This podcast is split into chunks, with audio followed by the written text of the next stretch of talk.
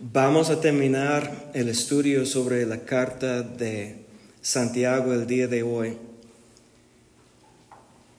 Casi hemos leído cada verso de la carta en los últimos ocho mensajes. Y solamente para recordarles lo que hemos aprendido a través del mensaje de Santiago a la iglesia, comenzamos a ver que tenemos que ser hacedores de la palabra y no solamente oidores. Que la muestra de la fe es nuestra obediencia, nuestras obras. Y después hablamos que tenemos que pedir de Dios su sabiduría, porque hay sabiduría terrenal que surge de la tierra, que nos guía por sentimientos, emociones, como los animales, que realmente es inspirada por el enemigo, por el diablo, pero la sabiduría de Dios viene de, de lo alto, es puro, es distinto. Y todo lo que tiene, el tercer mensaje, Zoe compartió que todo lo que pedimos, tenemos que pedir de Dios en fe, no dudando, sin fluctuar. Que vimos que no debemos hacer diferencias entre personas, juzgando a la persona por lo que nos conviene, porque pensamos que nos puede dar, como haciendo distinción entre los pobres y los ricos, sino debemos considerar a nosotros pobres en el espíritu, siempre buscando a ser guiado por Dios. Hablamos de ser paciente y firme en medio de las tentaciones, que hay tiempo de huir de la tentación, pero cuando somos maduros debemos permanecer firme, enfrentando las tentaciones. Y tenemos que romper con el mundo. No podemos tener enemistad con el mundo. Que tenemos que guardar la ley de la libertad, la ley que nos da libertad, la ley de Cristo, la palabra de Cristo.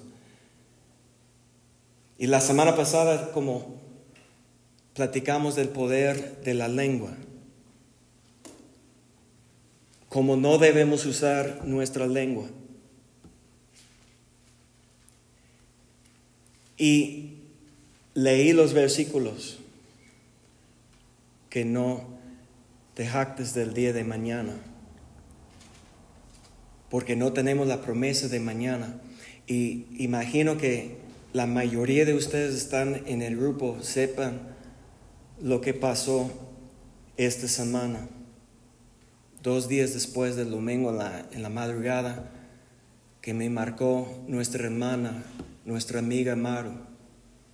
Espero que eh, está escuchando el mensaje por línea, pero la razón que ella y su familia no están aquí es por una pérdida que enfrentaron esta semana su hijo adulto, una tragedia que tenía que intervenir en la madrugada una operación que no pudieron salvar su vida por las heridas que, que tenía.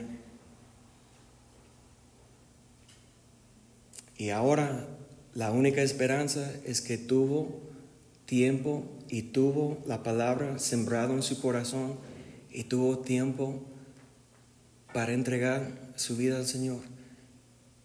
Su hermano me contó que, que, que él sí creyó en el Señor No soy juez de nadie. Dale gracias a Dios que no soy tu, tu juez. Dios es el juez justo y misericordioso. Y esta semana tuve el privilegio, y muchos de ustedes fueron, para compartir su amor, su afecto, abrazos para la familia. Y tuve el privilegio de compartir la palabra de Dios porque es la presencia de Dios y la palabra de Dios la única cosa que nos puede dar consuelo en un momento tan difícil, inesperado, inexplicable por qué.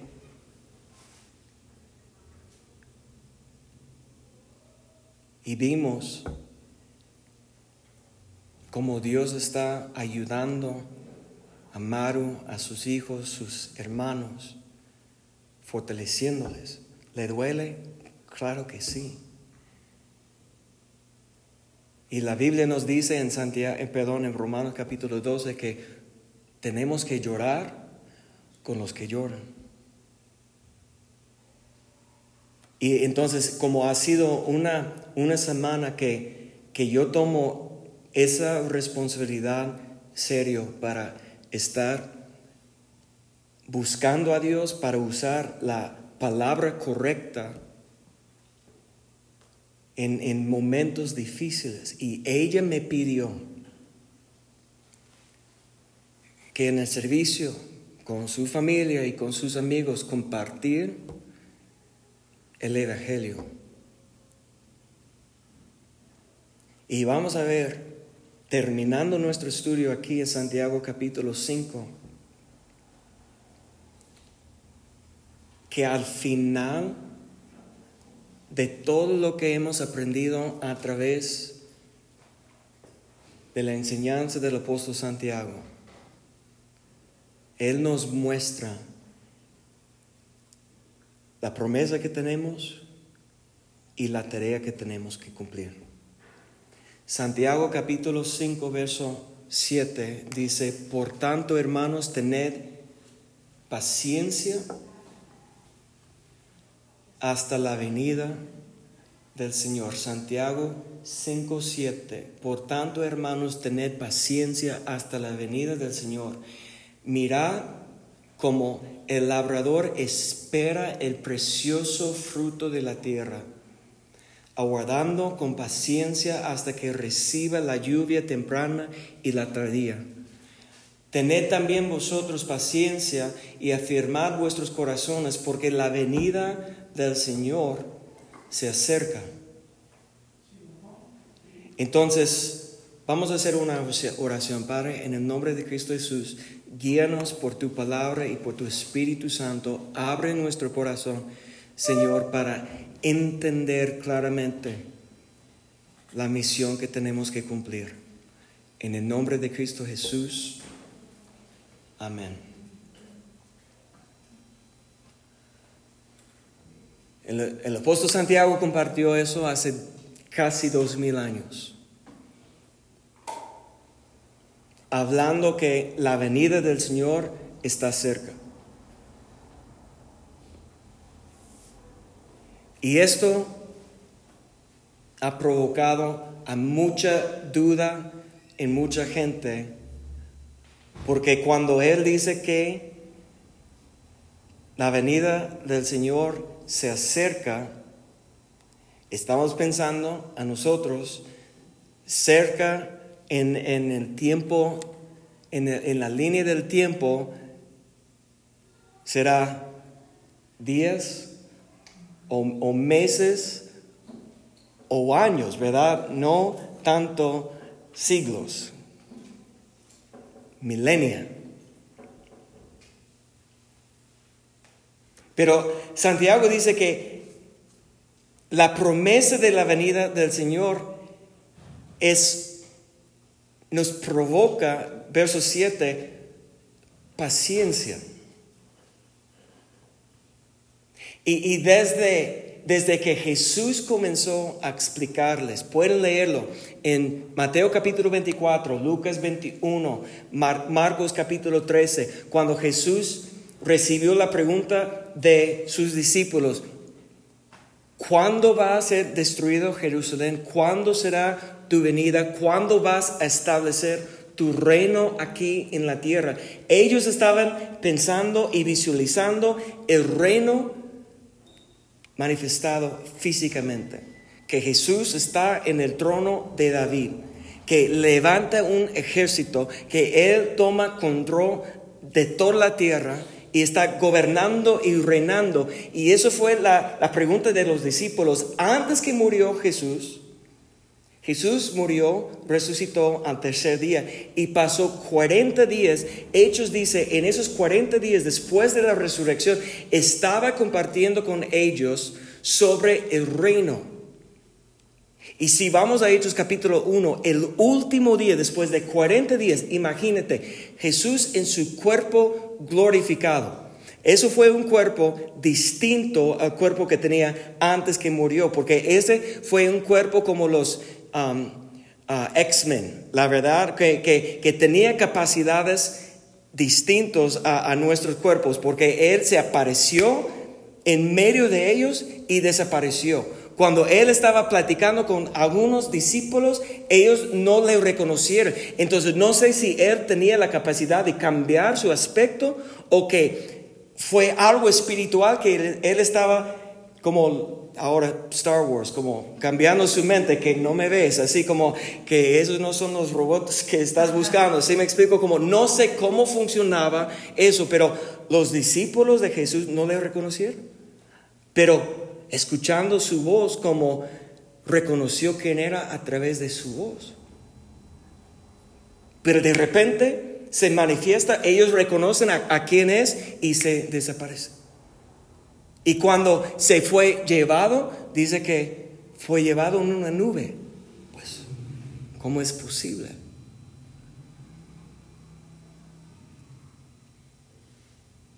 Pero la última, imagínate, 40 días con el cuerpo glorificado de Jesús, enseñándole sobre el reino.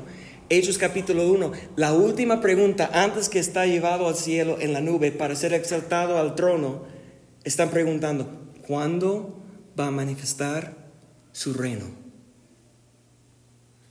No tuvieran concepto.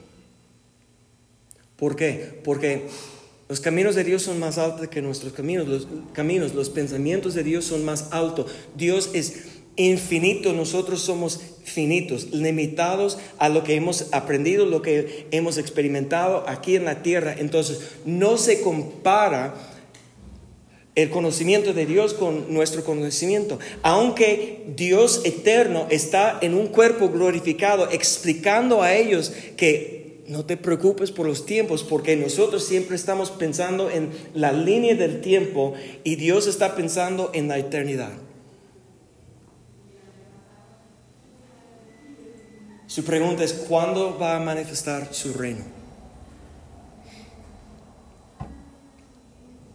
Y Jesús no le contestó, será tres mil años, ten paciencia. O dos mil años, ten paciencia. Dios dijo, para ustedes no te importa, ten paz. Y le dio indicaciones. Las indicaciones que Jesús les dio a sus discípulos el último día que estaba en la tierra, en su cuerpo glorificado, antes de la ascensión de Cristo. En, Mateo dice, ir y hacer discípulos en todas las naciones, enseñando a ellos a obedecer mis mandamientos. Entonces, ¿qué es la, que la iglesia tiene que hacer y cumplir mientras que estamos esperando con paciencia la venida del Señor? Tenemos que hacer discípulos. Tenemos que enseñar para ser un discípulo. Un discípulo es una persona que tiene la disciplina del maestro. Jesucristo es el maestro. Entonces tenemos que enseñar las enseñanzas de Cristo, los mandamientos de Cristo para formar discípulos. Es un proceso. Nacer de nuevo es un evento que pasa el momento que tenemos la fe para creer que Jesucristo es el Hijo de Dios que vino para salvar a nosotros de nuestros pecados, cuando tenemos nuestra fe puesto en Él. Una confesión que uno, soy pecador, que mi pecado me tiene separado de Dios y yo tengo que acercar a través de lo que Jesús dice es arrepentimiento, acercándome, reconociendo mi pecado, dejando mi pecado, a la cruz, a, los pies de Cristo en la cruz, para recibir perdón y salvación. Eso es el inicio, pero ser un discípulo es un proceso, porque Jesús dijo, dijo, hacer discípulos, hacer es un proceso. Pero eso no fue la única indicación que Jesús les dio. En Marcos capítulo 16, Jesús dice que ustedes discípulos tienen que predicar el Evangelio.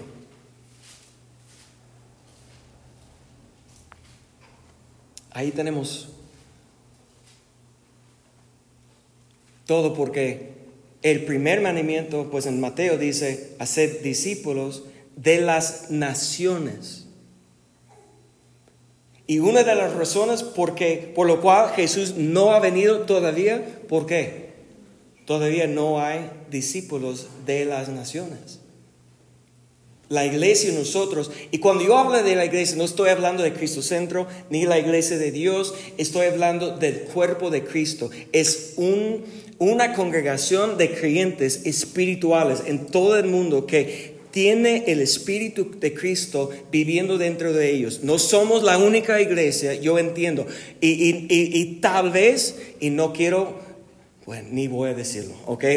ni voy a decirlo, no quiero quitar esperanza de nadie.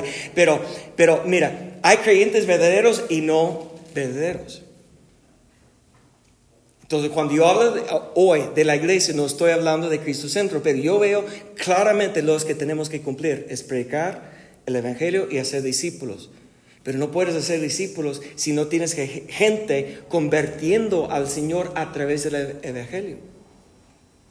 Entonces, esa es la razón, escúcheme, que, cuando tenemos eventos como ayer con las mujeres, como eh, relevante con los jóvenes, cuando tenemos diferentes actividades para parejas, la razón que estamos haciendo esto es buscando una oportunidad de sembrar la palabra, evangelizando a la gente con las buenas nuevas de la esperanza que tenemos en Cristo. Amén.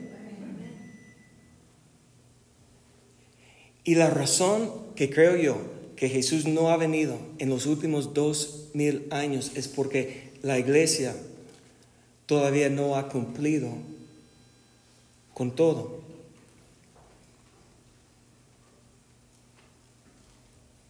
Y quiero tomar un momento, vamos a salir del libro de Santiago y vamos a leer una vez más lo que Pedro dijo en segundo de Pedro capítulo 3, verso, y vamos a leer todo desde verso 3.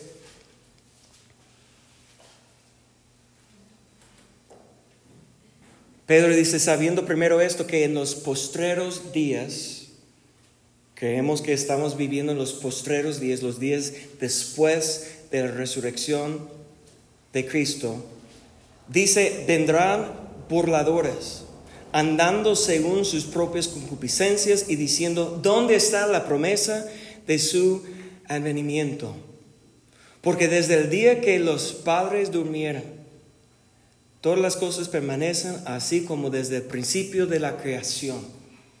Y estos ignoran voluntariamente que en el tiempo antiguo fueron hechos por la palabra de los cielos, de, de, Dios los cielos y también la tierra que proviene del agua y por el agua subsiste, por lo cual el mundo de entonces pereció negado un agua.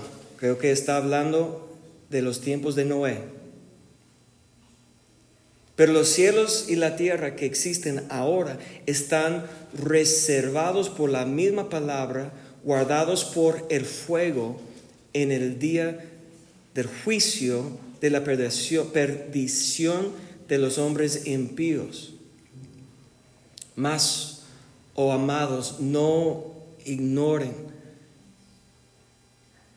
esto, que para el Señor un día es como mil años y mil años como un día. El Señor no retarda su promesa, según algunos la tienen por tardanza, sino, mira, este es nuestro Dios. Dios es paciente para con nosotros, no queriendo que ninguno perezca, sino que todos procedan al arrepentimiento.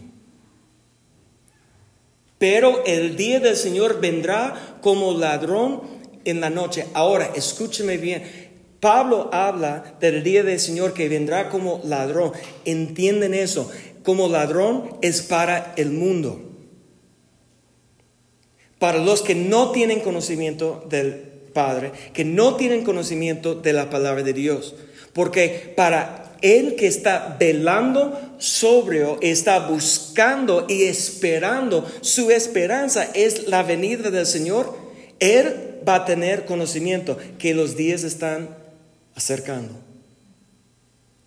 Con entendimiento yo que a través de los siglos ha pasado muchas crisis en el mundo que la gente pensara seguramente ya viene el Señor. Pero ¿por qué no vino en la guerra mundial segunda o la primera o en los siglos cuando estaban ah, matando miles de personas en todas las tragedias? ¿Por qué no? Es porque Dios es paciente Dios está esperando su iglesia cumplir su plan, hacer discípulos de las naciones y compartiendo el Evangelio en todo el mundo. Y Dios no quiere que ninguna se pierda. Pero ¿cuánto estamos haciendo nosotros para cumplir la voluntad de Dios.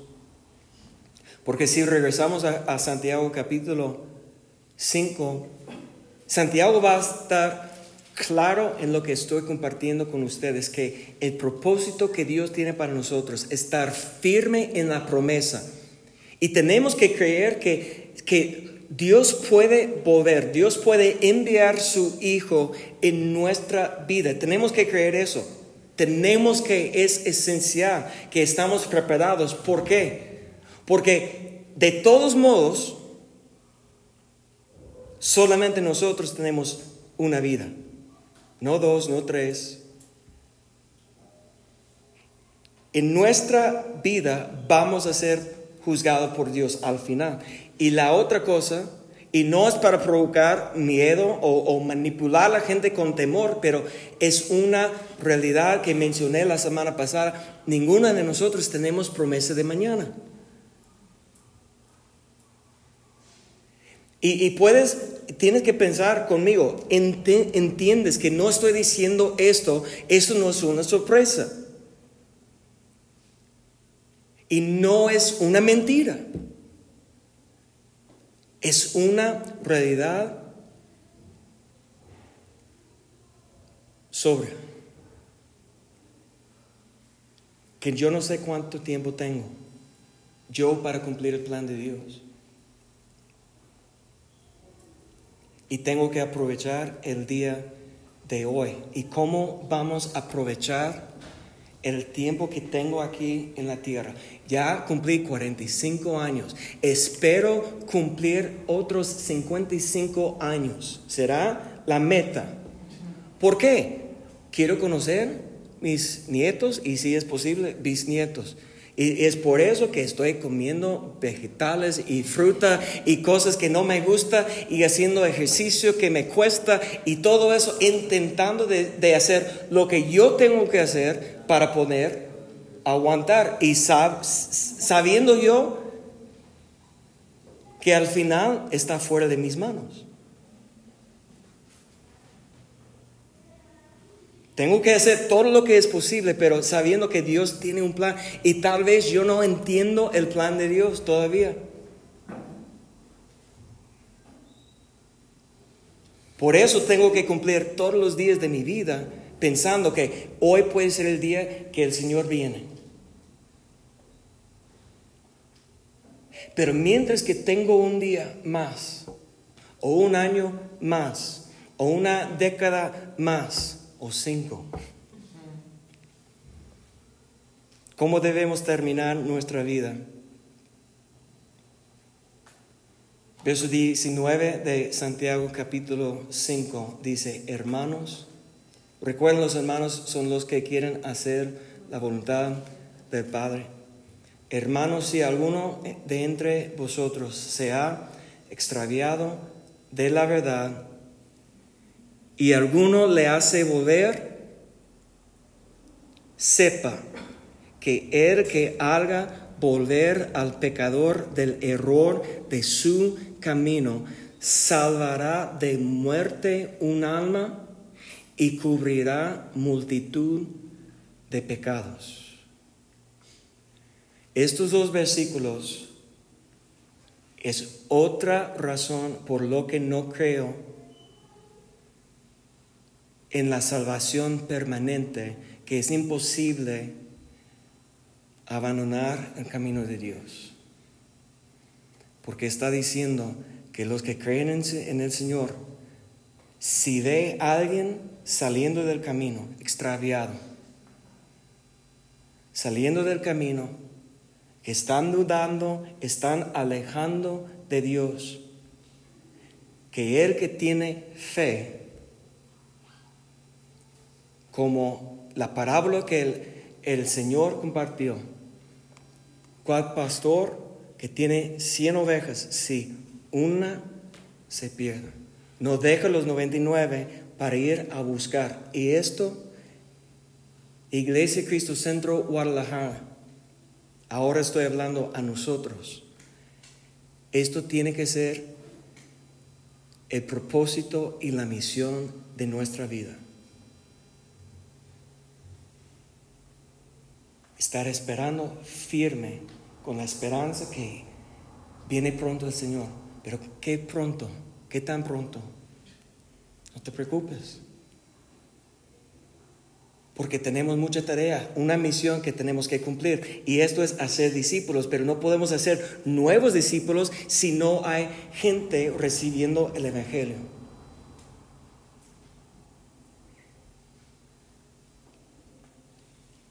Y somos colaboradores en la misión. No todos tienen que predicar con un, micrófono. Tu vida, tu testimonio debe ser, tu testimonio, hablo de tu comportamiento, hablo de, de tu conducta, hablo de tu manera de vivir buscando a Dios, confiando en Él, que tienes paz en la aflicción, en la angustia, que, que puedes dar alimento, aliento, perdón, aliento a tus hermanos cuando están sufriendo, que pueden animar a alguien con la palabra, porque tú has pasado tribulaciones y has salido con la victoria y tú ya puedes levantar a alguien más que está sufriendo. La, la, la, es, increíble yo viendo a muchos de ustedes lo que han perdido en los últimos años, lo que han sufrido en los últimos años. Yo siempre estoy consciente de eso.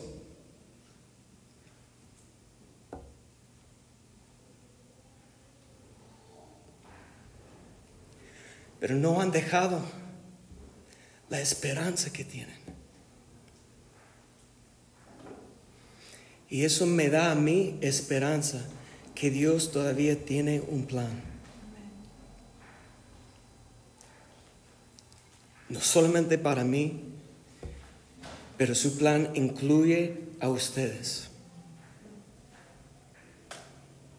Somos familia, somos uno. El dolor que, que pasamos la Biblia, yo leí los versículos que la Biblia dice que Dios tiene guardado las, lágrimas de los santos que le teman. Dios escucha cada clamor.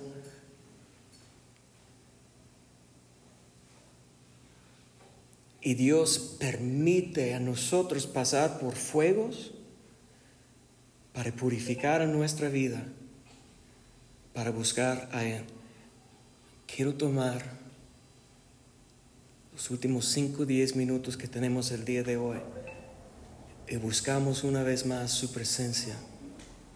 Pónganse de pie, por favor.